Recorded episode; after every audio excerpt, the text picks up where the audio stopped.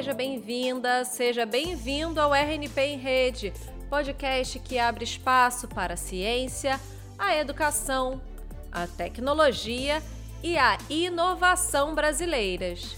Eu sou Leone Gouveia e convido você a esta trilha especial, em que nós estamos trazendo alguns temas que foram debatidos no Fórum RNP. Saiba mais sobre o evento em Pois é, elas querem mais espaço na tecnologia e o tema de hoje é Mulheres na STIC trilhando um futuro disruptivo. Bom dia a todas e todos, né? Com grande prazer que eu estou aqui fazendo parte uh, desse momento do Fórum RMP, trazendo essa temática, né, que é mulheres na tecnologia. Uh, primeiro, eu gostaria de agradecer a RMP por disponibilizar para a gente esse espaço e nos proporcionar, então, esse momento de discussão e de reflexão. O painel de hoje, Trilhando um Futuro Disruptivo, ele contará com a presença de três mulheres, minhas amigas queridas, que eu admiro muito e que construíram brilhantes trajetórias nas suas carreiras. Pretendemos mostrar né, os desafios, as dificuldades uh, que as mulheres sempre precisam superar ao longo da sua caminhada, tanto acadêmica quanto profissional. Uh, nessa área que é tão carente da presença feminina, o que torna esses desafios ainda maiores. Faltam mulheres na área de tecnologia, e é por isso, gente, que é tão importante que se faça esse movimento, que se faça esse esforço de tentar incentivar, trazer meninas para que se sintam atraídas para a área de tecnologia. E para conversar com hoje, então, sobre esse tema, eu vou convidar as nossas painelistas para que me façam companhia, então, nesse painel.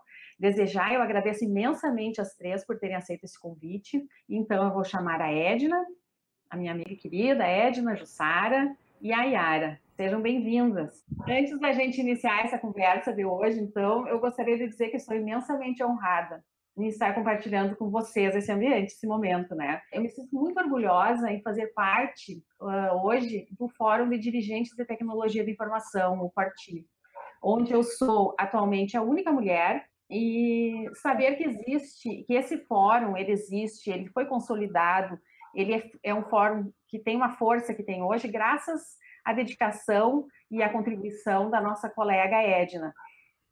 Assim como o CGTIC também é um fórum de dirigentes, de gestores de tecnologia das universidades federais, uh, que também foi consolidado com a contribuição de uma mulher, a Jussara, que foi diretora do CPD da URBS por 20 anos e que hoje está à frente do ponto de presença da RNP, o POP-RS, uh, em Porto Alegre. Uh, e, obviamente, eu não poderia deixar de falar da Yara, né, que é diretora de pesquisa, desenvolvimento e inovação da RNP, e possui uma bela trajetória na área de tecnologia que ela logo mais vai contar para gente. E para embasar a conversa de hoje, uh, nós vamos trazer alguns dados, algumas informações que levantamos para embasar nessa nossa conversa, essa nossa discussão.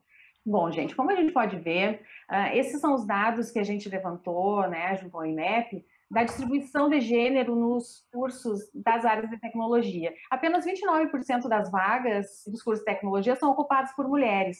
Se a gente for levar em consideração o montante de todos os outros cursos, 60% das vagas são ocupadas por mulheres, ou seja, as mulheres estão bem mais representadas nos outros cursos, né? E outra curiosidade, então, né, é observar o desenvolvimento acadêmico, né? Poucas mulheres chegam aos, aos mestrados, doutorados nas áreas de tecnologia. E aí, então, para conversar com a gente, eu vou convidar as nossas painelistas para que falem um pouco, então, sobre essa trajetória acadêmica, né? quais foram as dificuldades, quais foram as superações, o que, que elas enfrentaram, então, ao longo dessa caminhada acadêmica. Para começar a conversar com a gente, então, eu chamo a, a Jussara, Bom, bom dia a todos. Eu quero agradecer aqui, dizer que eu tenho honra em compartilhar uma sessão com a Edna, a Yara e a Carla, né, minhas amigas de longa data. Quero dar um, um oi especial para o grupo de meninas que tornaram possível essa sessão, que nos ajudaram a construí-la. E um oi muito especial à Marita, nossa minha colega do Pop do Rio, que por impedimentos aí das restrições de fora, ela não pôde estar aqui conosco falando sobre a comunidade dos institutos de pesquisa. Bem, a, em relação à experiência acadêmica, né, eu, 40 anos atrás, eu fiz uma grande escola de homens. Eu cursei engenharia elétrica da URGS e, e fui pega de surpresa pelos professores que chegavam dentro da sala de aula e contavam piadas infames sobre a inteligência das mulheres que faziam engenharia ou que falava assim, na, no bom português, que lugar de mulher era em casa, eu só tinha duas opções, né? Ou ia embora ou resolvia lutar. Com o meu perfil, para quem me conhece, resolvi ficar e brigar. E briguei, então, em três linhas, né? Uma muito particular minha, que foi que quanto pior o professor, mas eu fazia questão de tirar nota boa para ele me reconhecer dentro da sala de aula, né? Quando tinha uma nota boa, o professor é obrigado a te ver dentro da sala de aula. Então, fazia questão que ele me visse dentro da sala de aula, pegasse a minha prova e dizia, ah, é aquela maldita lá que saiu bem na minha matéria que eu queria que tivesse em casa. Na segunda linha da trajetória, né, é evidentemente os colegas e amigos, nós eu tive o privilégio de ter um grupo muito incrível de colegas. A minha turma de engenharia uh, se reúne pelo menos uma vez por ano, todos os anos há 40 anos. Então a gente criou raízes sólidas, né? E, e isso fez com que também fosse mais fácil passar a barreira da engenharia. E esse grupo me deu a, o privilégio de ser a primeira oradora mulher na formatura de engenharia elétrica. Né? Então a gente vai conquistando com os amigos, o, cada de, vai subindo cada degrau da trajetória. E a terceira linha foi a questão estudantil, foi bem importante também a, essa inserção como estudante e como representante estudantil eu tive assim, acho que minha maior experiência que serviu para toda a minha vida eu participei de uma plenária do Departamento de Engenharia Elétrica para a eleição do novo chefe, e tinha assim quase 30 professores, eram todos homens. Eu era a única mulher e a única e único aluno dentro da sala. E, e nós conseguimos eleger o nosso candidato nessa reunião. Então foi assim um aprendizado enorme e isso tudo ajuda na trajetória, né? Então esses números que a Carla apresentou, a dificuldade é grande, e entrar, a dificuldade é grande em permanecer, Há 40 anos era difícil, muito difícil, agora continua sendo difícil, a gente sabe. E eu coloco, então, para encerrar essa primeira fala, uma questão que a maioria que estão aí nos escutando, né, estão na comunidade de ensino, e muitos de nós escutamos uma manifestação de bolsistas, de alunos, dizendo que eu fiz engenharia, eu fiz uh, informática, né? Agora o informática porque eu não queria trabalhar com gente, né? Eu não gosto de trabalhar com gente, então eu fiz opção pela carreira de informática. Está na hora de nós quebrarmos esse estereótipo, está na hora da gente tornar nossos cursos de tecnologia atraentes e ensinar a convivência e a importância das pessoas na nossa caminhada. Obrigado por enquanto, Carla. Muito obrigada, Sara. Agora, então, eu vou, eu vou chamar para compartilhar um pouco da caminhada com a gente a Edna. Bom dia, pessoal. É um prazer imenso estar aqui com vocês poder compartilhar isso. Então, o que é que aquela adolescente que sonhava em ser jornalista e liberar o mundo da opressão dos poderosos está fazendo na área de tecnologia da informação? Bom, justamente por sonhar em fazer isso, eu sabia que não podia depender do dinheiro do patrão. Eu precisava ser uma jornalista independente. Então, o que é que minha cabeça de jovem lá pensou? Preciso arranjar uma profissão, primeiro, que seja rápida para eu conseguir emprego e que me dê dinheiro para pagar minhas contas. E assim, lá em 1984, escolhi o curso de tecnólogo em processamento de dados e fui buscar na informática esse suporte. Vale salientar que até aquele momento eu nunca tinha encostado em um computador na minha vida. Fiz esse curso, me mantive na, na, profissão até hoje, são 36 anos, me apaixonei pela profissão, me desenvolvi nela. Fiz o curso de jornalismo, não exerço a profissão, mas essa minha formação humanística é, me dá um diferencial no trato com as pessoas, né, Jussara? Eu não sou tão técnica nem tecnológica, como os nossos colegas é, recebem essa formação na faculdade e saem desse jeito, eu consigo lidar com as pessoas, mas também fez com que eu fosse me afastando um pouco da parte mais técnica. Então, no meu primeiro momento dentro da profissão, eu utilizei bastante a formação em informática, em tecnologia da informação. Logo em seguida, eu cheguei a fazer uma especialização em engenharia de software, mas já fui caminhando para a saída. Fiz um mestrado na área de educação e hoje estou num doutorado na área de literatura e comunicação, que era o meu início lá. Mas da, da formação do curso, como era um curso muito focado, o curso de tecnólogo, ele é bastante focado, eu tinha um objetivo bem claro que era preciso terminar, receber o diploma e ir para o mercado de trabalho e arranjar um emprego, porque eu preciso fazer o curso de comunicação.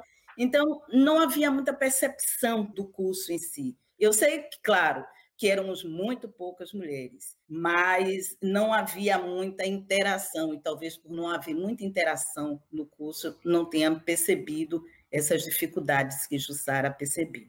Mas foi uma carreira em que eu entrei por um acaso, permaneci, são 36 anos, sou muito feliz no desenvolvimento dela e descobri que eu tenho sim condições de fazer tanto a área de humanidades como a área de exatas. E estou fazendo as duas. Muito obrigada. Legal. Legal, Edna. Bom, agora eu vou chamar para compartilhar com a gente né, a sua trajetória acadêmica, a Eliara. Olá, pessoal, bom dia. Bom, primeiro, assim, quero agradecer muito. Né, é uma honra para mim fazer parte desse painel com essas mulheres maravilhosas. E é muito bom, né? A gente está aqui junto falando um pouco dessa nossa história. Bom, eu, eu como a Jussara, a gente é lá dos primórdios, né? Somos dinossauros. Então, na verdade, eu entro nessa carreira né, tecnológica de uma maneira foi meio despretensiosa assim eu, eu, sempre gostei muito de matemática né já é um já é um fato diferente da sala de aula você ter lá uma menina que adora matemática hoje acho que um pouco menos mas era isso, eu gostava de matemática, não tinha como. Eu falei, meu Deus, tem alguma coisa errada comigo, porque todas as meninas gostavam de outras coisas, mas eu gostava de matemática, era um fato. E aí, quando chegou lá no, no segundo grau, que tinha que escolher uma, uma profissão, é, tinha que fazer um curso profissionalizante para poder terminar o segundo grau, tinha um negócio chamado lá processamento de dados. Estou falando de 1971, 72, só. O, a IBM, Boris, estava chegando no Brasil, os mainframes. Aí lá fui eu fazer o tal curso. Eu descobri que esse curso era um curso que a IBM, na época, ela estava fazendo a parceria com o MEC, porque ela precisava formar programadores para poder trabalhar com as máquinas. Então, lá com meus 15 anos de idade, comecei a estudar lógica, algoritmo, programação, assembly, isso tudo. Quando eu terminei o segundo grau, já era uma programadora. E aí eu entrei, mas eu não entendia muito bem ainda a profissão de analista, essas coisas. Para mim era, era, muito novo, mas eu sabia que era muito divertido. E aí, mas mesmo assim, eu acabei fazendo vestibular e eu queria fazer física, porque eu adorava matemática e a física era para mim algo assim maravilhoso, entender as coisas como elas funcionavam. E lá fui eu fazer física na UFRJ. Só que como eu já sabia programar, toda vez que eu chegava num, né, pegar uma bolsa de iniciação científica, aí o professor falava: "Você sabe programar?" Eu: "Ah, sei". Então, eu fazia programa. Então, eu passei a faculdade de física fazendo programas. Aí eu melhorei a minha parte de programação científica. Mesmo assim, eu falei: "Não, mas eu quero fazer física. Eu não, ainda não tinha me decidido para a carreira, né? Até que aí eu fui, fui fazer mestrado em física de partículas. Só que chegou uma hora que eu falei, gente, eu preciso fazer alguma coisa que eu vejo o resultado ainda viva. Eu quero ver isso acontecendo na minha vida. E aí eu descobri que na, na, área de computação eu poderia ver essas coisas acontecendo. Né? E aí eu fui, primeiro, aí eu fui trabalhar no, na, no IBGE, depois na Embratel, mas aí depois eu falei, não, agora eu vou fazer meu mestrado em computação. E aí eu fui para a UF, e eu fiz o mestrado em computação aplicada e automação, e especialização na área de redes, enfim. E aí eu caí de vez lá na, na computação, né? foi assim que eu cheguei. E atualmente, eu como adoro estudar, e eu estou sempre buscando coisas, eu me desafiei a estudar na área de humanas. Então, eu estou fazendo uma graduação na área de psicologia. E aí eu estou assim, descobrindo um outro mundo, outras dificuldades, está sendo muito legal juntar esses, essas duas coisas. Né? Essa é um pouquinho da minha história que eu queria compartilhar com vocês. Bom, obrigada, Yara. E uma coisa que a gente sempre fala, né? as meninas acabam caindo na área de tecnologia meio por susto, né? Pelo menos na nossa época, porque a gente não sabia nem o que era, acabava caindo e se apaixonando, né? Mas o fato é que essa questão cultural ela é muito relevante né, na, na tomada de decisão para que profissão vamos escolher. E essa cultura de que a tecnologia não é uma área de meninas, é contra isso que a gente precisa lutar, que a gente precisa provocar, então, essa mudança, né? Bom, mas então vamos voltar, vamos passar agora para falar da, da, trajetória profissional, né? Porque superamos já as questões acadêmicas. Então a gente trouxe alguns dados também para a gente avaliar, porque se a gente for fazer um paralelo dos números acadêmicos, o ambiente profissional, essa, esses números eles se reproduzem, né? A gente fez um levantamento da, nas universidades e nos institutos federais para distribuição de gênero nas carreiras específicas da área de tecnologia da informação. E a gente tem, então, um retrato da distribuição de, de gênero dentro dessas carreiras, analistas e técnicos em tecnologia da informação. Dentro da, dessa distribuição, então, das ocupações dos postos de trabalho nas universidades e nos institutos federais, apenas 9% dos postos de trabalho são ocupados por mulheres, né? A representatividade realmente é muito pequena das mulheres nas áreas específicas de tecnologia. Mas o mais grave, do meu ponto de vista, é quando a gente traz esse olhar para a distribuição das, dos cargos de coordenações e dos cargos de direções, né? Que seriam as funções gratificadas e cargos de direções.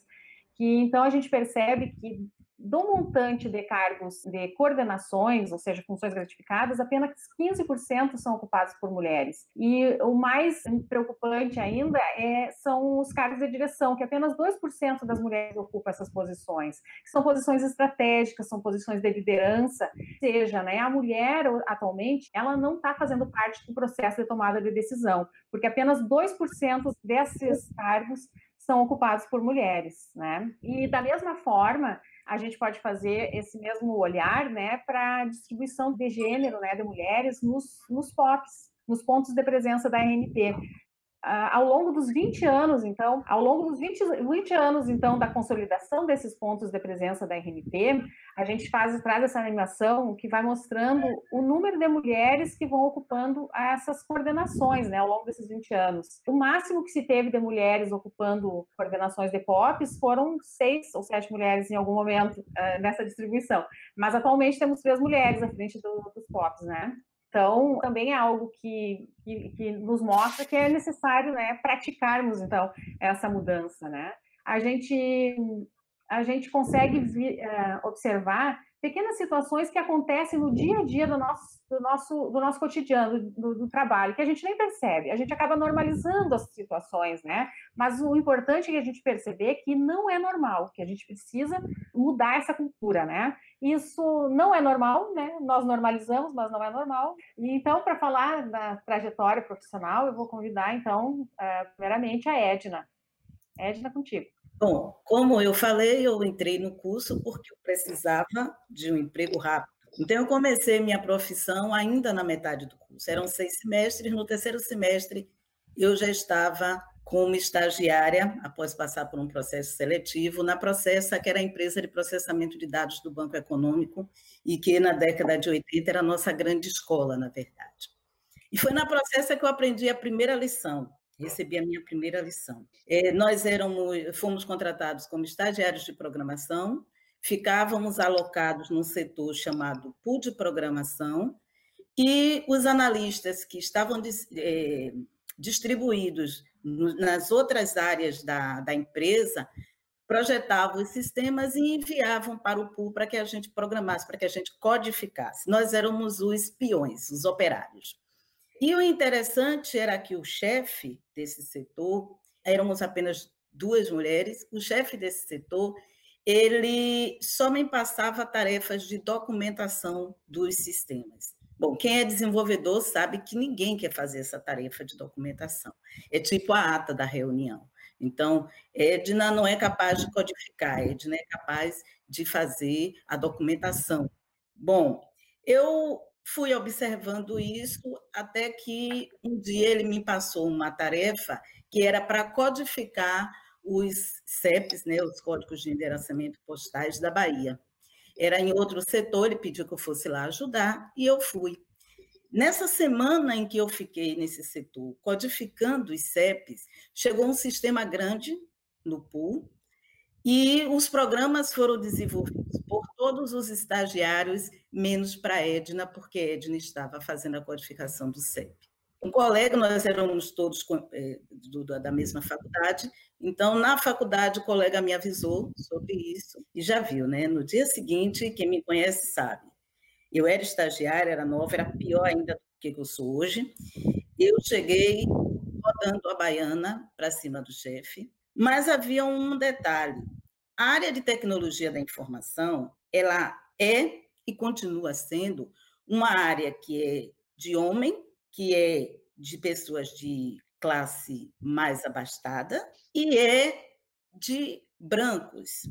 Então, para mim, mais claro ali naquele momento do que é, está sendo discriminada porque eu era mulher, eu acho que era porque eu estava sendo discriminada porque eu era negra. E eu rodei a Baiana e disse que não trabalhava mais na Processa, mas que eu só iria embora depois de falar com o diretor da empresa. E fui para a sala dele. Enquanto eu estava lá sentada, aguardando ele chegar, o gerente, que era muito importante, era o gerente da conta corrente, eh, ele foi me buscar. Ele foi me buscar, disse que eu era um, uma pessoa que tinha um, um futuro imenso na carreira, que eu era muito competente e que eu não deveria é, desistir assim. E aí ele me disse o seguinte: Edna, na sua carreira você vai encontrar pessoas é, boas e pessoas ruins. Você vai encontrar pessoas como essa que não vai lhe valorizar, mas você não deve desistir por isso.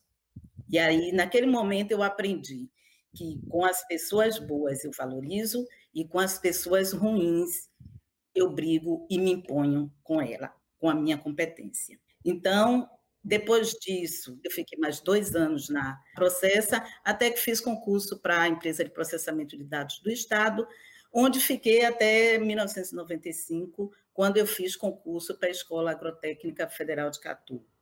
Por que eu saí? Porque eu queria que a minha atividade profissional se visse para fazer a diferença para as pessoas. Né? Lembra lá que eu não queria, eu, eu queria levar o mundo dos opressores? Então, e o que eu estava fazendo na Prodeb era sistemas para alimentar a burocracia da máquina pública, aquilo não estava me satisfazendo. Eu faço parte do grupo das primeiras pessoas a ocuparem cargo de analista de sistemas nas escolas agrotécnicas federais. Também sou a primeira analista de sistemas do IFBA, onde eu cheguei lá em 1998, através de uma redistribuição. No IFBA, por 13 anos consecutivos, fui responsável pelo setor de TI, onde eu me empenhei muito na sua reestruturação e principalmente na sua valorização, até que a gente conseguiu transformar o setor, que era uma coordenação lá largada de manutenção, em uma diretoria que hoje é posicionada estrategicamente no organograma da empresa. Quando eu assumi a coordenação de informática em 2001, ela era o Clube, Clube do Bolinha. Era formada por um servidor efetivo e por bolsistas, todos homens. A minha primeira ação, quando cheguei, né, eu sei que tem ex-estagiários e ex-bolsistas meus aí assistindo, então, quando eu cheguei, foi dizer: metade das bolsas são para as meninas. Ah, não pode, elas não vão se dar bem aqui. Ó, quem tem que dizer se vai se dar bem ou não são elas. Metade das vagas são para as meninas. E a partir daí, eu procurei sempre incluir mulheres no setor, como bolsistas, estagiárias ou terceirizadas, já que eu não posso interferir né, na seleção de efetivos. Participei da criação do Forti, do qual eu fui coordenadora por 10 anos. O Fortilha foi muito importante, ele foi o divisor de águas para a TI das instituições federais de educação profissional, científica e tecnológica. Ele foi criado para que a gente conseguisse resolver conjuntamente os problemas que nos eram comuns. Conseguimos bons resultados, tivemos nossa, eh, as nossas instituições reconhecidas pela RNP, eh, conseguimos que a CETEC, que é a nossa secretaria, custeasse capacitação e qualificação para os nossos técnicos de TI e mudamos, conseguimos com articulação mudar a forma como a TI era vista nas instituições, dentro das nossas instituições. Essa coisa de colocar numa posição estratégica. Eu considero, sem falsa modéstia, que a consolidação do fórum e o seu reconhecimento pelo Conselho de Reitores deve-se à minha tenacidade, persistência e aquela disposição para brigar que eu carrego até hoje. Então, não foi fácil, é, a todo instante é, nos diziam que o fórum não existia, que não reconheciam o fórum e que não iria permitir a reunião, e eu sempre dava um jeito de que a gente conseguisse nos reunir e manter os nossos encontros. Eu creio que as, nós mulheres temos essa capacidade de iniciar e terminar um projeto, mesmo diante de todas as dificuldades. Em 2014, eu, fui, eu saí da TI e aceitei o convite para implantar um campus da, do IFBA, na cidade de Santo Antônio de Jesus, um campus vocacionado para a área de TI. Quer dizer, eu, não, eu fui implantar um campus, mas não saí da área. Foi outra tarefa muito difícil devido ao contexto político e econômico do país naquele momento, né? além das discriminações já conhecidas, né, por ser mulher e negra, eu sofri uma nova discriminação que era ser técnica administrativa. Que ousadia, uma técnica administrativa dirigir um campus. A criatura nem é professora e quer dirigir uma escola. Bom, concluí essa missão no ano passado, deixando, quando saí na gestão, da gestão, deixando em funcionamento três cursos superiores na área de TI lá no campo. Nestes meus 25 anos que estou no governo federal, 21 foi ocupando cargos de gestão. Durante toda essa trajetória, eu, na maioria das vezes, era a única mulher do grupo, tanto na DGTI como no Forti. Eu lembro de um caso que o fórum estava reunido em Brasília, todos os fóruns, mais o, o Conselho de Reitores, e a pessoa que presidia o Conselho de Reitores esteve na nossa sala e me perguntou: Edna, onde estão as mulheres deste fórum? E eu respondi: está fazendo a pergunta no lugar errado. Tem que perguntar lá, na sala onde os reitores estão reunidos. Porém, é, eu devo dizer que, apesar dessas situações de constrangimento e discriminação, todas nós passamos, nem todos os homens agem assim. Eu posso citar, né, como exemplo, fiz, faço questão de citar os homens que compõem a minha equipe de trabalho, que compuseram minhas equipes de trabalho, e muitos dos colegas do Forti, que foram parceiros e que sem o apoio deles a gente não teria conseguido esses resultados e eu não teria permanecido tanto tempo na liderança dos grupos. O que nós queremos, né, o que nós mulheres queremos, é que esses não sejam exceção e que mais homens entendam que as mulheres têm as mesmas condições de assumir qualquer posição em qualquer profissão, mesmo que seja uma profissão na área de exatas. Muito obrigada, Edna. Uh, entristece um pouco, né, a gente ouvir esses relatos assim de que muitas vezes e realmente isso acontece com frequência, as mulheres elas acabam sendo desqualificadas apenas pelo fato de ser mulher, né? Então é realmente é, é necessário força para a gente superar um pouco é, é, né, essas situações e a briga é válida, vale, vale a pena brigar. Isso é muito importante, né? E agora então para compartilhar com a gente a sua trajetória, eu convido a Yara.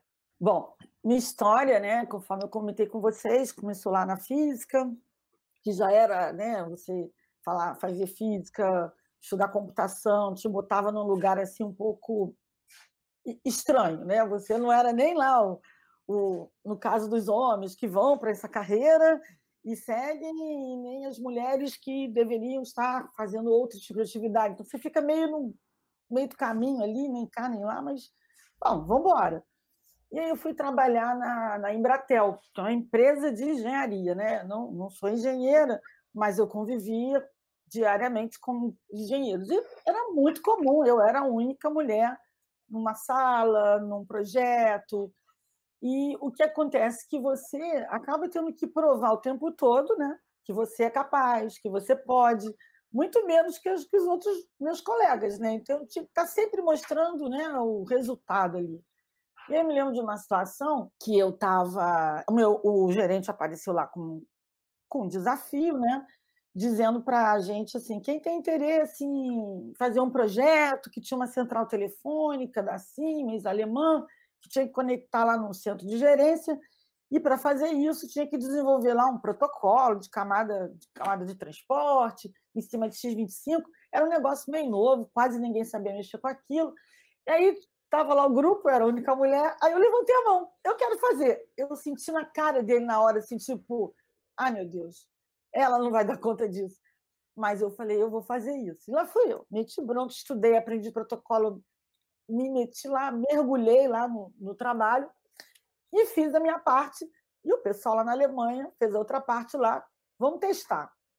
Na hora que a gente põe para testar, não funcionou. Na mesma hora, todo mundo falou: não, é a parte aqui da Iara, isso aqui não está funcionando. E a, e a crença que nós temos, que nós realmente temos, né? Tem uma crença, por mais que você diga, não, eu sou capaz. Mas no fundo eu ficava, ai meu Deus, eu não devia ter feito isso. Por que eu me meti a fazer esse negócio? Mas algo dizia, não, peraí, calma, vamos, vamos ver. E aí eu fui, fui, fiz todo o tempo, né? Fiz o debug, blá, blá, blá. aí descobri que o erro era lá. A, implementação lá dos alemães é que estava com problema lá no timeout. Eu contava isso lá no meu grupo, mostrava os dados, a evidência, ninguém acreditava. Ficava todo mundo assim, ah, Yara, não, acho que tem algum problema aí. Aí chegou uma hora que eu fiz uma coisa. Eu não vou esperar que as pessoas digam para mim o que está certo e o que está errado. Eu tenho certeza disso. Peguei, me conectei lá com, com um engenheiro lá da Alemanha, passei para eles o que eu tinha descoberto. Aí passou um tempo, ele mandou a resposta: é, fizemos alteração aqui no software, realmente a Yara tinha razão, estava com erro lá. E aí parou e voltou a funcionar. E aí foi aquele. Para mim, aquilo foi um, um divisor de águas. Né? Eu parei de esperar que me digam que eu posso. E eu falei, não, eu posso. Eu não preciso que ninguém diga para mim que você, você pode fazer isso ou não. Então, essas crenças a gente precisa mudar. A gente realmente pode, todos podemos, né? homem, mulher, não tem diferença. É uma questão de você querer, de você gostar, de você estar tá fazendo aquilo porque você realmente acredita. E aí, logo em seguida, passou um tempo, meu chefe me deu uma promoção. Teve lá um aumento de salário, eu recebi uma promoção. E aí, o que, eu escutava? Você está saindo com seu chefe, né? Cara, aquilo era pior do que falar assim, como assim, gente? Ninguém viu o que eu fiz, o trabalho que eu realizei, mas era muito difícil os outros homens aceitarem que eu tinha recebido uma promoção e eles não. Então ali eu descobri que realmente você tá nesse ambiente é sempre, conforme a Jussara falou, é sempre uma guerra, tinha que provar, você nunca relaxava, você nunca podia estar ali, né? Você ia sempre estar ali na atenção. Mas a decisão que eu tomei naquele momento, né, foi o seguinte: ok, eu não vou ficar brigando com as pessoas, não vou provar para ninguém, ficar tentando fazer o que todo mundo mude suas cabeças, eu vou seguir meu caminho e vou seguir em frente, vou fazer o que tem que ser feito. É isso te dá uns, você fica muito, né, te dá muitas você se isola um pouco, você acaba tendo que se isolar um pouco desse ambiente, não porque ou eu entrava em conflito, ia lá e brigava com todo mundo, ou eu seguia meu trabalho, fazia o que tinha que ser feito e mostrava como resultado. Né? Então, essa mais ou menos que foi a decisão que eu tomei. Que é, é muito triste, você sente realmente que, sabe, infelizmente é assim, as pessoas têm muita dificuldade. Agora, eu estou falando isso na década de 80, década de 90. Eu vejo que hoje mudou. Então, eu hoje olho na RNP, né? Então, eu sou diretora de pesquisa, desenvolvimento e inovação. Eu tenho uma equipe, hoje, é, além de mim, da parte técnica, tem mais uma mulher e tem mais outras duas que trabalham na parte mais de gestão. A gente abre processo seletivo, a gente fica torcendo para receber currículos, né? E você vê poucos currículos chegando, né? De mulheres. Então, assim, a gente se brinca muito, né? Que falei, a próxima contratação eu vou colocar só pode ser mulher. Brincadeiras à parte. Mas é isso. Mas tem um grupo muito legal. São pessoas mais jovens, com outras cabeças. Então, assim, o ambiente já é um pouco menos, vamos dizer assim, menos tenso, menos pesado, mas ainda existe, ainda existe bastante. Eu acho que existe um pouco de discriminação. E, e eu digo o seguinte: tem muitos homens, muitos homens me apoiaram ao longo da minha trajetória, né? Que me empoderaram, que me, me colocaram nesse lugar, que me deram as oportunidades. Né? Então, assim, eu acredito muito que é um trabalho coletivo, né? tanto dos homens quanto das mulheres, né? de, de, de olhar para esse lugar das mulheres, não recriminarem as mulheres que são da área técnica, porque isso existe também, ah, isso aí você é da área técnica, então você não desenvolveu outros aspectos da sua vida, os preconceitos quando você tem filho, casado, então todo esse ambiente fica bem complicado. E o preconceito do homem, que olha para você ali e fala assim: mas o que, que você está fazendo aqui, né? Tipo, às vezes eu escutava nos corredores: mulher minha não trabalha. Eu olhava assim e falei: oi, e eu, o que, que eu sou, né? A sua mulher não pode vir trabalhar aqui, mas eu estou trabalhando. Então, qual é a diferença disso, né? Eu acho que o mais interessante eu vou fechar minha fala aí, que também está com o tempo apertado, que eu acho que o mais importante é a gente encontrar essa, esse equilíbrio, né? E a liberdade de cada um fazer aquilo que gosta, independente se é homem, se é mulher, enfim, a gente poder ter essa liberdade. Acho que estamos caminhando para isso. É isso aí, Yara. Estamos caminhando para isso, né? Mas uma, coisa, mas uma coisa importante é que a, necessidade de se afirmar sempre, né? A gente não pode relaxar, né? Hum. Jussara, contigo agora. Então, assim, vou mudar um pouquinho minha fala, já que estamos com tempo apertado. A minha carreira é bem rápida, é bem simples. Eu eh, me formei dia 7 de dezembro. No final de dezembro eu estava. Eu era analista do CPD da URGS, fiz toda a minha carreira dentro da URGS. Uh, trabalhei na área de hardware, trabalhei, criei a área de redes dentro do CPD e depois, em 96, graças a uma reitora mulher, me tornei a primeira e até agora a única diretora mulher do CPD da URGS. Fiquei 20 anos lá. Ajudei a criar o colégio, que foi uma grande batalha, porque os pró-reitores de planejamento não queriam que a gente se organizasse, né? Então nós tivemos que articular com os reitores e aí dois anos como um grupo assessor dentro da Antivos para depois criar o colégio. E aí esse grupo assessor eram quatro pessoas, um homem e três mulheres, então eram as três diretoras de TI das federais que estavam lá brigando. E isso é importante, quer dizer, as mulheres estão estavam acostumadas já com a briga, com lutar por espaços e foram lutar por espaços que nem a Edna para criar o colégio. A questão por, depois, ainda por indicação do Nelson Simões, ajudei a construir o TICAL, a, a rede de diretores da América Latina, e, e, essas questões aí de coordenação e liderança. Uh, o que, que é, uh, qual é a questão principal? A gente tem que, quanto a gente se torna, a, a gente tem que criar, conquistar os espaços, né? Então, respondendo algumas perguntas já sobre a questão da mulher, como é que a gente pode incentivar sendo gestora, né? Um pouco da que a Etna falou, a gente não tem como influir na, no concurso público para entrar mulheres, não tem como fazer isso. Mas prestigiar a, a, a equipe, a nossa equipe. Abrir vagas para as alunas da informa, da, as alunas dos cursos virem trabalhar com a gente, aprenderem conosco e incentivar as mulheres a avançar na área de gestão, porque pelos números que a, a Carla falou, é escandaloso. Nós somos quase 10% das vagas de TI das, das instituições públicas, mas ocupamos 2% das vagas de gestão. Então, a, a, o funil é muito grande e nós temos que ampliar isso. E aí a gente, como gestora, tem que prestigiar a, as mulheres que estão conosco. Evidente que sempre tem a questão da competência, tudo isso é o default, né? Mas prestigiar eu tenho experiências maravilhosas com, trabalhando com as minhas colegas analistas, que são as melhores analistas de negócio que eu tinha no CPD eram as mulheres que sabiam escutar, que sabiam conversar, que sabiam entender a parte, o lado do usuário. Infelizmente, a área de infraestrutura, que é a minha, que é da Iara, tem ainda muito poucas mulheres. Nós, eu tinha uma dificuldade de conseguir uma, uma, uma, uma bolsista, né? tanto na área, de, quando eu é, fazia engenharia, na, na área de hardware, quanto na área de infraestrutura.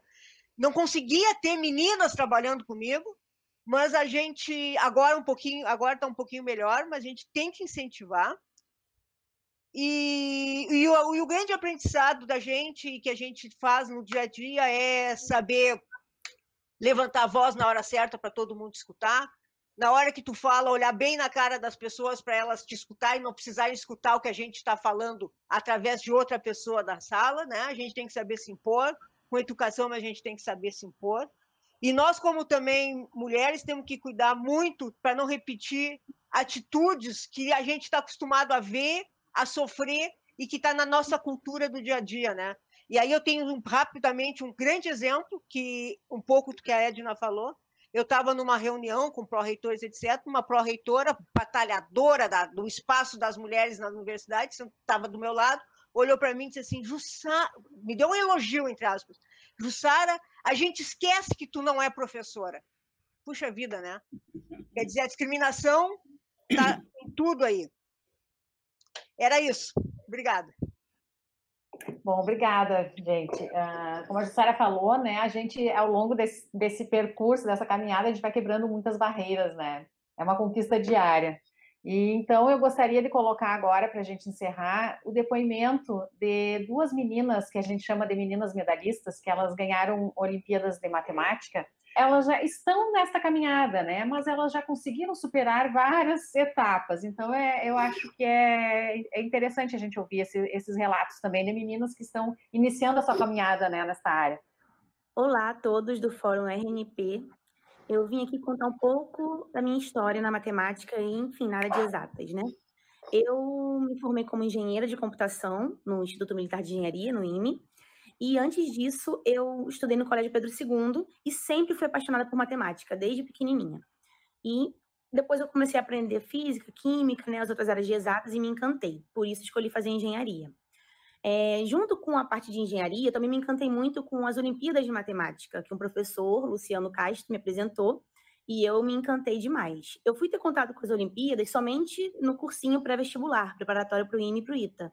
Então, a minha história nas Olimpíadas é um pouco diferente da que a gente vê tradicionalmente. Então, a gente vê o pessoal no treinamento desde pequeno, desde o quinto, do sexto ano, né? Sexta, quinta série antiga. E eu tive uma história um pouco diferente nas Olimpíadas. Eu tive contato com as Olimpíadas de Matemática apenas antes de entrar para o IME, um ano antes de entrar para o IME e para o ITA, né? Eu acabei escolhendo o IME. Então, a minha história na área de exatas é, foi paixão à primeira vista, amor à primeira vista, porque dura até hoje. E depois que eu me formei no IME, eu comecei a dar aulas para a Olimpíada de Matemática, eu faço parte do POTI, e também é, para preparatórios de IME ITA, terceiro ano também, mas sempre na matemática e na física. É, em termos de dificuldades na, na, minha área, né, eu não tive muita dificuldade, eu acho que até mesmo por ignorá-las. Então, se tinha algum preconceito por eu ser menina na área de exatas, por exemplo, nas Olimpíadas de Matemática Internacionais que eu participei, na universitária, eu sempre era a única menina da equipe brasileira. Então, eu dividia quarto com meninas da Romênia, da Bulgária, americanas, e eu achava isso o máximo, porque eu aprendi inglês e eu tinha esse network mais fácil. Então, por, meio que eu não. Eu ignorei qualquer dificuldade que tinha e eu acabei passando por todos esses obstáculos. Eu não dei muita atenção a eles. Então, se tinha algum preconceito pequeno, algum comentário, eu meio que ignorava e não senti dificuldade. Também tive muito apoio dos meus colegas na época, tive sorte com isso, dos meus professores, principalmente o Luciano, como eu já citei vários professores meus, tanto no IME como é, no meu mestrado também depois, que eu fiz em matemática, como também durante o cursinho, né, que foi quando eu comecei a fazer Olimpíadas, eles sempre me apoiaram, sempre viram meu resultado, ficavam felizes com o meu resultado e nunca me apagaram, digamos assim. Então, eu contei com esse apoio. Então, para quem é professor, eu acho que isso é, vale muito, né? Hoje eu dou aula e quando eu sinto que tem algum alguma aluna assim que está querendo desistir porque é a única menina, alguma coisa, ainda tem um pouco isso que eu sinto, né, hoje em dia, eu tento motivar, eu tento ligar, falar, não, vem aqui, conversa e tal. E fico muito feliz de ouvir das meninas hoje que eu sirvo de inspiração para elas, de exemplo também na área de exatas. Muitas querem fazer engenharia também e tal, perdem esse medo, né, de fazer a engenharia ou trabalhar em exatas por conta do gênero, né? Eu acho que não tem nada a ver. Eu, como nunca, acabei ignorando todos esses problemas e preconceitos, então eu sou muito feliz hoje na área que eu atuo, sou engenheira, hoje trabalho no Banco Central, na parte de câmbio, na área financeira, Sou super feliz e recomendo a todos que sigam seus sonhos. É isso, gente. Bom, pessoal, pelo visto, né, estouramos o nosso tempo. É uma pena, porque a gente gostaria de deixar uma mensagem para o futuro, né, dessas meninas. Assim. É isso que a gente, a gente deseja, né, inspirar. A gente, a gente deseja que outras meninas uh, se inspirem, né, na nossa trajetória e que isso de alguma forma incentive, né, com que elas busquem a nossa, a, nossa área, que é uma área majoritariamente masculina, mas é justamente essa cultura que a gente deseja mudar. Então, meninas, uh, a área de tecnologia é para as meninas. Na verdade, a gente tem que estar onde, onde a gente quiser estar, né? Então, essa é a mensagem que a gente gostaria de, de deixar. Eu gostaria, então, de convidar uma de vocês para deixar uma mensagem para as nossas meninas que estão nos escutando, só para a gente finalizar, tá bom? Acho que a ah, Edna podia falar. Pode ser a Edna, que era a última né, que falaria, então, Edna, dá a tua mensagem então para as meninas e aí a gente encerra com esse muito obrigada a todos.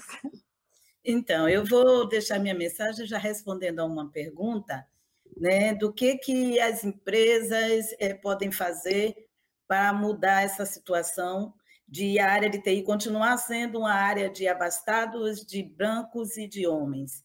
Precisamos nos aproximar do ensino básico, tá? Os institutos e universidades precisam se aproximar do ensino básico para promover projetos de extensão que desmistifique a matemática e as disciplinas correlatas. Então, a gente precisa mudar o que está lá na cultura, está lá na nossa base cultural. As mulheres e os negros gostando de matemática, aprendendo a gostar de matemática e tendo condições de receber formação na área de matemáticas de qualidade. E para as empresas, o mesmo conselho: abre programas para incentivar as mulheres eh, a participarem dos seus é, cursos, de seus, de, de, da vida da empresa, né? Iniciação trabalhista com mulheres, com negros. E para os homens, é começar a mudar a sua cultura, amigo. É deixar de ser machista dentro de casa, porque se você é machista dentro de casa, vai ser machista na empresa. Então você tem que repensar e mudar o, ser homem. Então, tá aí o meu recado para as instituições de ensino, para as empresas e para os todos. Muito obrigada.